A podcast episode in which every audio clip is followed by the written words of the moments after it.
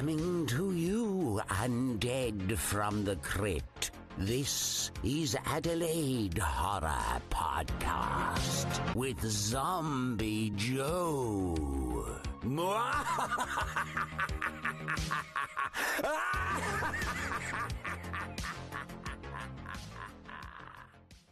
and welcome to the Adelaide Horror Podcast. It's your host, Zombie Joe. Tonight it's episode 10 and I'm going to be reviewing teen horror. So I'm going to be reviewing 1996 Wes Craven's Scream. So it came out in February 97 for us in Australia, and I went to go and see it at the cinema with my best mate, and which then later on in July was my birthday, and he bought me this. I still have it. It's a glow-in-the-dark Scream candle, and I cut the wick off it, but yeah, it's pretty much pride and place on my speaker near my computer since, or the many computers that have been and gone in my life since 1997, and yeah, so it's always there when I'm doing my writing. I like to look over at it, and yeah, it keeps me going. So yeah, it's kind of my first real horror prop as well that I've owned, and then I've just added as I've gone throughout the years. So yeah, it's got a special little place in my heart there, so there you go. Yeah, when Scream came out, there was a lot of hype around it. It was really building up. Neve Campbell already knew from The Craft, and I think Party of Five. She was that was kind of where we all had known her from, and yeah, it was really the beginning of the kind of the tidal wave of teen horror. After that, then it was followed by I Know What You Did Last Summer for the following year, and so that one took off as well, and Sarah Michelle Gellar and Jennifer Love Hewitt was kind of in the front and center of everyone's mind at that point. So, and I think later on there was a HQ magazine cover that I had, and it had Scream Queens, like the modern Scream Queens. So I had Neve Campbell, Jennifer Love Hewitt, Sarah Michelle Gellar, I think who else? I think Courtney Cox was a part of that photo shoot too. But yeah, I just thought that was funny. It kind of spread out like a centerfold almost, and these were like the Scream Queens, you know, of the modern day kind of back then. So yeah, that was some of the memories that I had. I rushed out pretty much after the movie had finished. I went to the music store and hunted it down and found a copy of the CD and went out and bought it. So it was pretty expensive. It was like nearly $35 because it was new. The movie, it was a movie soundtrack, and I took it home and just played it all non-stop, and while I was writing, I always had it in the background as my theme music to kind of get me in the mood to write. And now YouTube, you can go on YouTube and you can get the full, like the instrumental score for Scream now. You can get all the actual songs from the different bands that were played in the movie, including Nick Cave, Red White Hand. I think that was the most spot on song to put in a movie. A bit of an Australian touch to the Scream movie as well. And yeah, and the time when they played it, it was the really perfect time. But I'll get to that as I keep going with the review. But yeah, so Scream was it didn't disappoint. I still like it. I've got no qualms in pulling out and watching it again and again and again. Like and now that there's talk about Scream 5, yeah, it should be good. I'm gonna go check it out at the cinema. I think we can we'll be able to watch it at the cinema. So I'm not sure about other countries and other places in the world if they're able to watch it, but there'll be a kind of a streaming, and for sure Shudder would pick it up afterwards, so you'll be able to view it on Shudder as well, so that's good. Yes, so I'm gonna move into it now, and yeah, cool. So written by Kevin Williamson. Now Kevin Williamson at this point, we'd know him from Dawson's Creek, but he also went on to write The Faculty as well. He did Scream 2, he did I Know What You Did Last Summer, And Scream was directed by Wes Craven, so he passed away in 2015. But we'd know him from Nightmare at Elm Street, Hills Have Eyes 2, The Last House on the Left, and Serpent and the Rainbow. So that's the kind of 80s movie that I want to review at one stage on Adelaide Horror Podcast. At some stage, I'll try and interweave a theme where I'll review Serpent and the Rainbow. I know the cover art for it scared the shit out of me as a kid. It spooked me. It had Bill Pullman. It wasn't actually art, it was a photo. Like, so this was, some of the covers were, most of it was illustrated, and then there was every now and then there'd be one that was a photo, or a screenshot or something like that. So it was a bit more hard hitting, like, and especially if you're a kid. And so I remember the cardboard cutout promotional photo promotion for the Serpent and the Rainbow, and it was Bill Pullman pulling a coffin lid, and his face was all painted. And I remember reading as a kid, "Don't bury, I'm not dead," and I was like, "Ah, whoa, this guy's gonna get buried alive! Holy shit, that's intense." And it kind of spooked me a bit, and then always kind of went back and wanted to see it, and eventually I did. I was in my mid-teens when another bunch of VHSs were hired, and Serpent and the Rainbow was a part of it, and I watched it and really dug it and really liked it, and kind of got into the whole kind of voodoo zombie aspect that way. I thought that kind of origin was interesting, and kind of looked into it and how it's still practiced now, and so I found that kind of fascinating. So there you go. So the budget for Scream was 14 million. Now, because of, you've got a popular director, you've got a popular screenwriter, so it really can't go wrong. And it has actors like Courtney Cox, and it had Neve Campbell in it, who just had come off the hype of The Craft, which did quite well as well. So of course it was going to make budget, like no problems. So all day long, it grossed 173 million globally. So yeah, I'd love that in my bank account. And the release date was the 18th of December '96, and that was in the US. So it was a winter Christmas kind of movie for those the US viewers, and 13th of February for us in Australia. So I remember it was summer when we went to go and see it, I was super stoked in checking it out, because at this point we had just finished with, like I said, The Craft, and with Tarantino's Dust Till Dawn. So I was kind of, as an 18-year-old kind of horror nerd, it was raging hard. Like, this was kind of, it was a good time to be alive. Like, and the soundtracks and all that kind of stuff, and I was just really loving it. I thought it was really great. The runtime's an hour and 50, and like I said, there's no kind of snooze sessions in this one. Like, it pretty much starts in the opening act. It's got your attention, and pretty much goes right through to the end, and it's a classic kind of horror whodunit. And so the music score for this as well got another heavy hitting name of quite, and that's Marco Beltrami. So he's done, currently he did Underwater with Kristen Stewart, which I thought was really good, and that was actually going to be my aqua horror subject, but I went with Deep Rising because of my like for Deep Rising. But after I finished the show, I then watched Underwater, and I was like, shit, I should have done a show on that one. But I'll try and find out where I can weave it in. But it'll definitely be mentioned in the top picks for Adelaide Horror Podcast 2020. Whenever that will be, probably at the end of the year, I'll do a mention of Underwater for sure.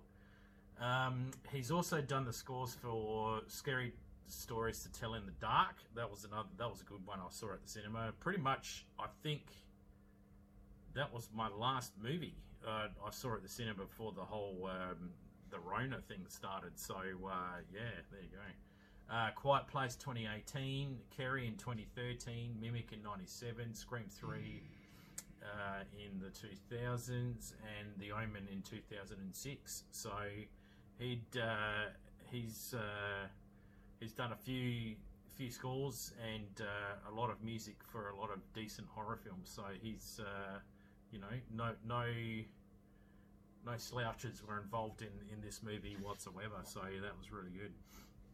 So I've split the cast into two because you've got teens and you've got adults. So I've split it into the two groups. So for the teens, representing them, we've got Drew Barrymore. We've got Neve Campbell, we've got Skeet Ulrich, we've got Matthew Lillard, we've got Jamie Kennedy, and we've got Rose McGowan. So all have pretty much gone on to do bigger things or of equal level. Drew Barrymore, we all know her from ET. Well, you know, you're kind of 41-year-olds and older will know her from ET as kids, but the younger kids would know her from Charlie's Angels, Donnie Darko, and she also did the TV show that was quite funny on Netflix, the Sarah Clarita Diet, and that went on for a couple of seasons. That was like a 2-season TV show. That was really funny. Neve Campbell did The Craft before this, but I also know her from, she did a remake in 96 of The Canterville Ghost, which was a 70s or 80s classic. You can get it on Disney. I've got Disney Plus. You can watch it on Disney, and yeah, it's really good. And she's gone on now to do all the Screams pretty much, and so more than likely she'll be in 5. For sure. Skeet Ulrich, well, he was actually he was a thug in the Teenage Mutant Ninja Turtles in the 1990s, and I went, damn, I'm gonna have to go back for that one, because I was 12 going on 13 when I saw the Teenage Mutant Ninja Turtles in the cinema, and I wouldn't know who the hell he was, but like I read that in the autobiography for him, and I'm like, damn, I didn't know. But it still doesn't fit a thug though. That's bizarre. But anyway, so that was one of his early works. He was in The Craft, and then he's actually popped up in Riverdale recently, and he's also done some other kind of NCIS. He's done the CSI circuit, so he was in CSI New York, LA, and the Special Victims Unit, and for Law and Order. So he's done all those. He's done the TV crime show circuit. Matthew Lillard, he, after Scream, he went on to do 13 Ghosts, and that's another show I'm going to be reviewing. And then that was pretty much it. After that, he's done the Scooby-Doo's, and he's done TV series and TV movies. That's pretty much where he's at the moment. Jamie Kennedy, we know him from 96 from Romeo and Juliet with Leonardo DiCaprio. That was one movie I saw at the cinema.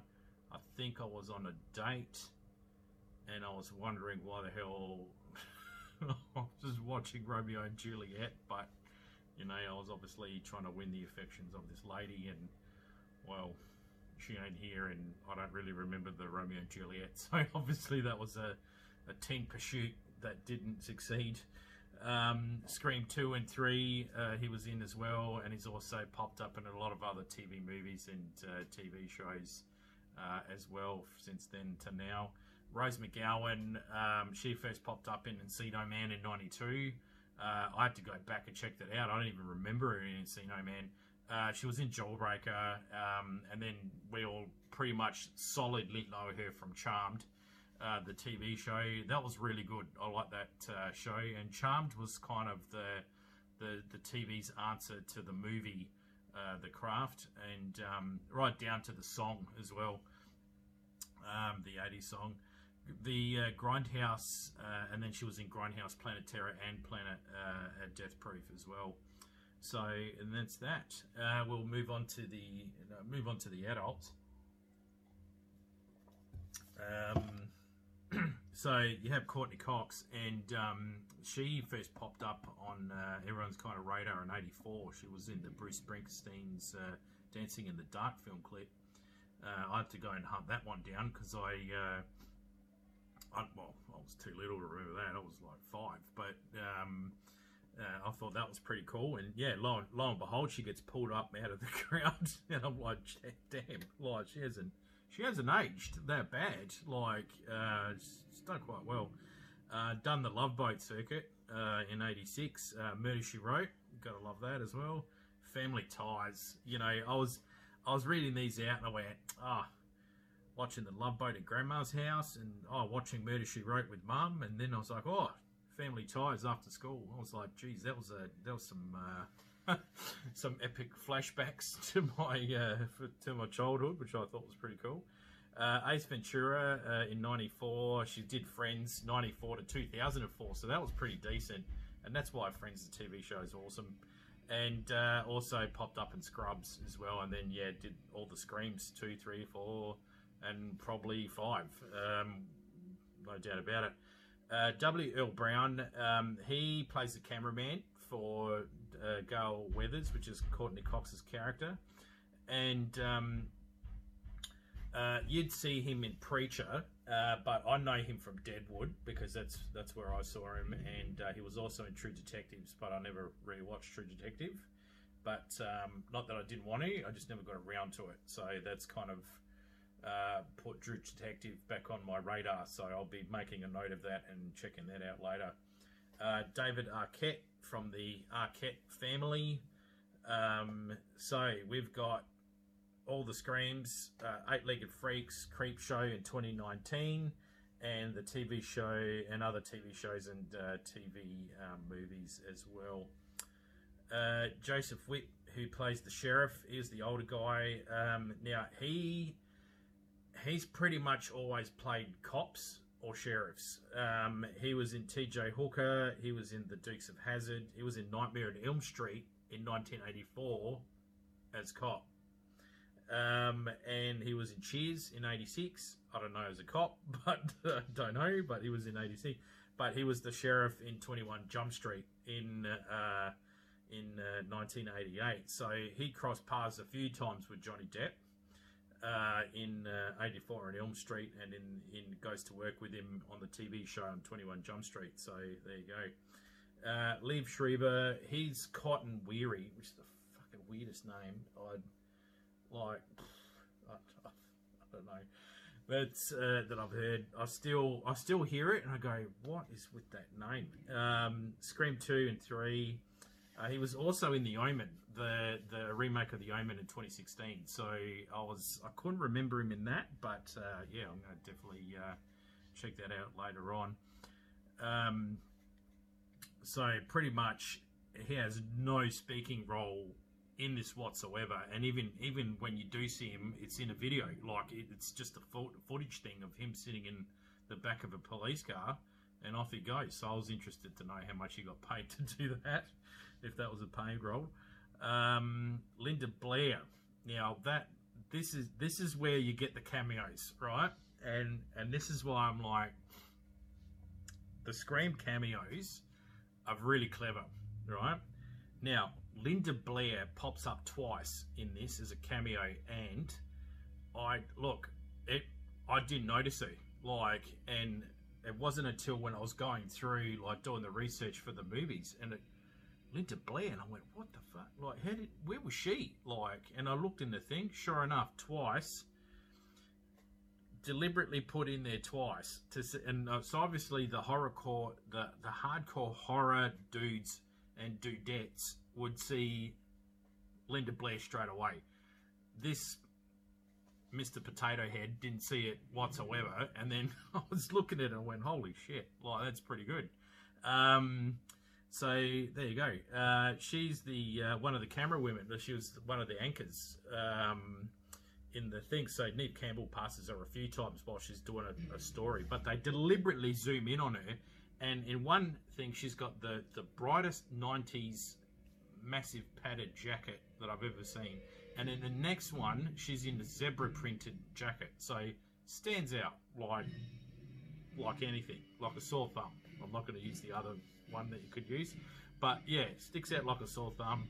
And this guy, you know, good old potato head misses it. So, oh, well, what are you going to do? But I was really impressed that she was in there. I was like, how cool is that? Like, that's pretty good. Wes Craven himself does a cameo. I'm not going to say when and how he does it, but he does a cameo, and it's also a cameo of one of his characters as well, so I thought that was pretty cool too. So that was pretty funny. And then not really a cameo, but like it was Wet Henry Winkler, the old Fonzie himself. So 74 to 84, we know him as Fonzie from Happy Days, Waterboy in 94, and Little Nicky in 2000, and other TV shows, heaps of TV shows and heaps of TV movies, and he does little roles here and there, so that's pretty good with that. So I'll get on to the kind of the run through of the movie, not too long, and then I'll just wrap it up. So pretty much Woodsboro is the town that this the show is started off with. And we've got a pretty much a, this is the nod, two nods to I Know What You When a Stranger Calls, which was the last, which was the 79 horror episode that I covered, and I mentioned that Scream does two nods to this movie. And the first sequence when she's getting the phone calls, that's the first nod to I Know What You When a Stranger Calls. And the second one is when Neve Campbell is then attacked by Ghostface in the house, and she's running up the stairs and running down the stairs, and then opens the front door, and Dewey's standing there with the ghost mask, and she comes face to face with it. So it's like she's opened the door and Ghostface is there and she screams, and that's what happens in the start of When a Stranger Calls. So the phone kind of dialogue between the voice on the phone and Drew Barrymore's character is a bit longer than When a Stranger Calls. In the movie When a Stranger Calls, basically it's him saying, "Have you checked the children?" and then hangs up, and she's a babysitter. And in this case, in this scenario, Drew Barrymore's character isn't babysitting anyone. She's just making popcorn, about to watch a movie, as she exposes in this phone call, and then basically it's on from there. So it gets more sinister. This is a 20-minute dialogue going on in the start of the movie. So like I said, Scream pretty much kicks off straight away. Like, it doesn't build up. It's just, it's already happened. You've already got one of the most intense murder scenes out of the whole entire film. In the first 20 minutes, like, so you're thinking, holy shit, like, what did she do to cop that? Like, yeah, it's pretty full on. And so then once that happens, then we get introduced to Neve Campbell and Skeet Ulrich, and then we get introduced to the other teens the next morning when she's going to school, and they find out that the girl had been murdered with her football boyfriend. And it's kind of starts from there, and there's this kind of whodunit kind of thing, but it bounces between two characters, and you're thinking, who is it? Is it them? Is it them?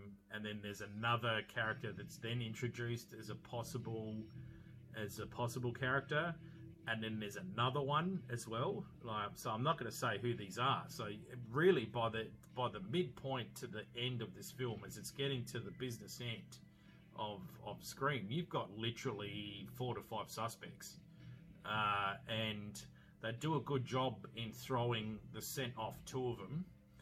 But you know, even in the cinema back then, I was thinking, nah, there's something not off. There's something off. Like, it's, I couldn't shake it.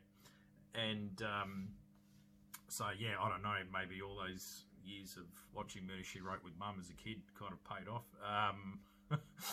So yeah, that was the kind of the gist of Scream. You've got the kind of the other interesting things that I liked about this movie as well is like Gale puts in like this camcorder and there's like this 30-second delay thing, so that kind of builds tension that way, because when the guy's watching the house and then Ghostface is running around, he actually sees Ghostface and then he kind of freaks out and then goes, oh my god, 30-second delay, like, and that kind of added a new level of kind of tension that we couldn't through technology at the time. Like that technology at the time was kind of like, well, okay, that was pretty hasn't really been done before, it was pretty edgy. That's why I really admired it back then as well. I thought it was pretty good. Still holds up now. Like you can't watch Scream and go, oh, it's a crap movie, because it doesn't hold up. It still holds up, like quite easily it holds up. It still have your attention.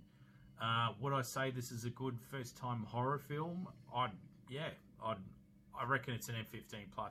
Look, for sure, this would be one that you would have, if you had a sleepover, this would be the movie you'd whack on. Like, if you have a couple of friends together, Scream would come out, for sure. Like, absolutely. I could see this as a sleepover kind of type of movie. Is it... Oh, look... It is gory in some bits. That's kind of, I think, parental discretion on that one. But yeah, look, it carries an M15 plus kind of tag on it. So if you want to show your 12-year-old this movie, I mean, yeah, I don't know.